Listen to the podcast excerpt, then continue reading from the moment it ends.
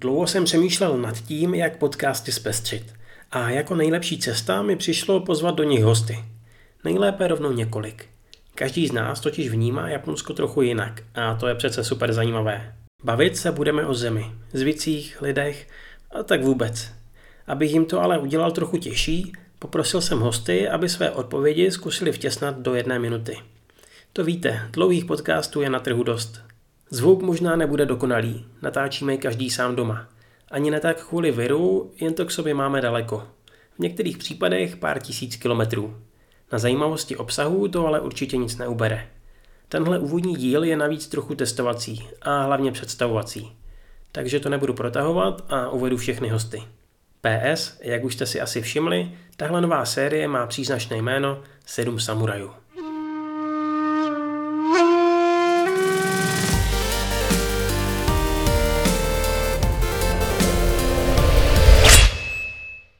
Japanolog Petr Holý působil na prestižní univerzitě Waseda a taky založil a řadu let vedl České centrum v Tokiu, kde už přes 20 let žije.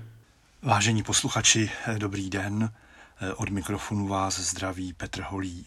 Zuzka Lochmanová alias Zaory kreslí super komiksy. Pracovala v japonské firmě v Česku a dva roky učila japonské děti ve školce. Rok v Sendai a rok v Čibě. Ahoj, tady je Zaory. Terka Bělecká vystudovala azijská studia a mezinárodní vztahy a o Japonsku mimo jiné přednášela na Masarykově univerzitě v Brně. Zdar a sílu všem posluchačům, tady Zíza. Jirka Vizourek a Honza Miňha před několika roky rozjeli úspěšný bar Rámen Brno, který patří bez pochyby k těm nejlepším u nás. Ahoj lidi, zdraví Rámen Brno, Jirka a Honza Zdarec. Lucka Melounová natáčí skvělý YouTube pořad Japondělí a o japonských zajímavostech přednáší snad na všech českých festivalech. Ahoj, tady Lucy z Japondělí. Jan Kudla se od dětství věnuje karate a aikidu a je taky zakladatelem a vedoucím skvělého česko-japonského centra. Ahoj, tady je Honza z Česko-japonského kulturního centra v Ostravě. Zuzka a Michal Blaškovi alias Mizubizu jsou cestovatelé a nadšenci do Japonska, kteří během několika měsíců na kolech projeli celou zemi. Od severu až na jih. Ja! Mizubizu!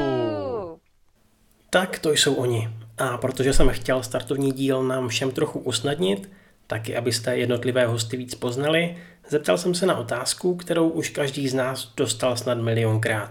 Jaký je váš vztah k Japonsku? A vybavíte si, kdy jste se o zemi začali zajímat? Začneme u Petra Holého. U mě to bylo velmi jednoduché. Jednalo se o takové, vlastně by se dalo říct, nesmluvené setkání Eh, protože eh, v roce 1986, eh, přesně to bylo, myslím, 25. srpna, jsem si koupil knihu 99 zajímavostí z Japonska, kterou napsal doktor Jiří Janoš. A touto knihou se začala má dráha japanologie, eh, nebo respektive cesta japanologie, eh, kterou se ubírám i dnes po mnoha a mnoha eh, letech. V tom roce nebo někdy předtím určitě v tehdejší ještě československé televizi běžel seriál samozřejmě Goru Bílý pes, který jsme všichni tehdy hltali. To byl jeden z prvních takových momentů, kdy jsem si co by jinoch tedy uvědomil Japonsko. No a eh, jakmile tedy eh, jsem si koupil, nebo respektive rodiče mi koupili tehdy ještě eh, knihu 99 zajímavostí z Japonska, tak pak už se v mém životě co si změnilo a já jsem se o Japonsko začal zajímat velmi intenzivně. Jak to měla Zauri? To si pamatuju moc dobře. Do první třídy se mnou začala chodit Japonka, která se stala mojí nejlepší kamarádkou a díky ní mě začalo zajímat Japonsko. Když odjela, moc se mi po ní stýskalo a bylo to se mnou čím dál tím horší. Začalo to anime a mangou, kterou jsem neustále kreslila. Pak se přidalo aikido. V 15 jsem se začala učit japonsky a když mi bylo 18, poznala jsem další Japonku i s její rodinou a zjistila jsem, že tu máme japonskou komunitu takže přísun japonštiny nabýval. Když se mi v létě na výšce nepodařilo sehnat na léto brigádu v zahraničí, Bylo mi jasné, že je ideální čas se podívat konečně do Japonska. Udělala jsem tam pár výprav, no a nakonec jsem se rozhodla, že pojedu do Japonska pracovat na dva roky, abych mohla ochutnat všechny dobroty, nasosat místní kulturu a zvyky, něco se naučit a hlavně si trochu užít své přátele. Co Terka Zíza Bělecká? Začala bych tím, když jsem se o Japonsku začala zajímat. Bylo to na střední, kde mi kamarád doporučil anime. To se mi natolik zalíbilo, že jsem to rozjela ve velkém. Spolužáci si toho všimli a tak z nějakého záhadného důvodu začali předpokládat, že umím japonsky a že se vyznám ve všem o Japonsku. Abych je nesklamala, začala jsem se o zemi opravdu zajímat a učit se japonsky. Většinou z anime a podle toho to taky vypadalo. Tím se tedy dostáváme k mému vztahu k Japonsku. Je to ve zkratce můj milovaný koníček. Pořád a neustále mě baví se do něho ponořovat a plavat v něm a objevovat nové či staré informace a znalosti. Japonsko ve své kultuře, popkultuře, jazyku, historii či politice je prostě pro mě výzva a hrozně mě to baví.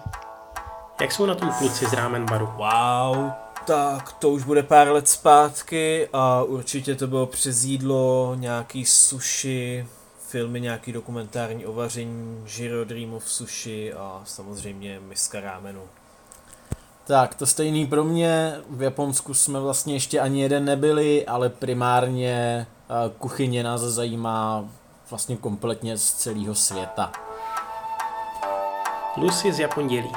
Já mám Japonsko ráda v mnoha různých rovinách a z mnoha různých důvodů. A začalo to u mě takovým postupným nabalováním. Úplně první jsem objevila, myslím, mangu, pak následovalo logicky anime, japonský hudební hry, jídlo, japonština, na který mě fascinovala její krásná melodičnost a zakotvila jsem nakonec u japonských kulturních specifik, o kterých je vlastně i Japondělí. A ještě si pamatuju, že to moje objevování začalo pár měsíců před mojí maturitou, takže někdy tak před 15 lety. A že mi taky tehdy bylo jasný, že je to šílená králičí nora, do který bych se právě teď rozhodně neměla zanořovat.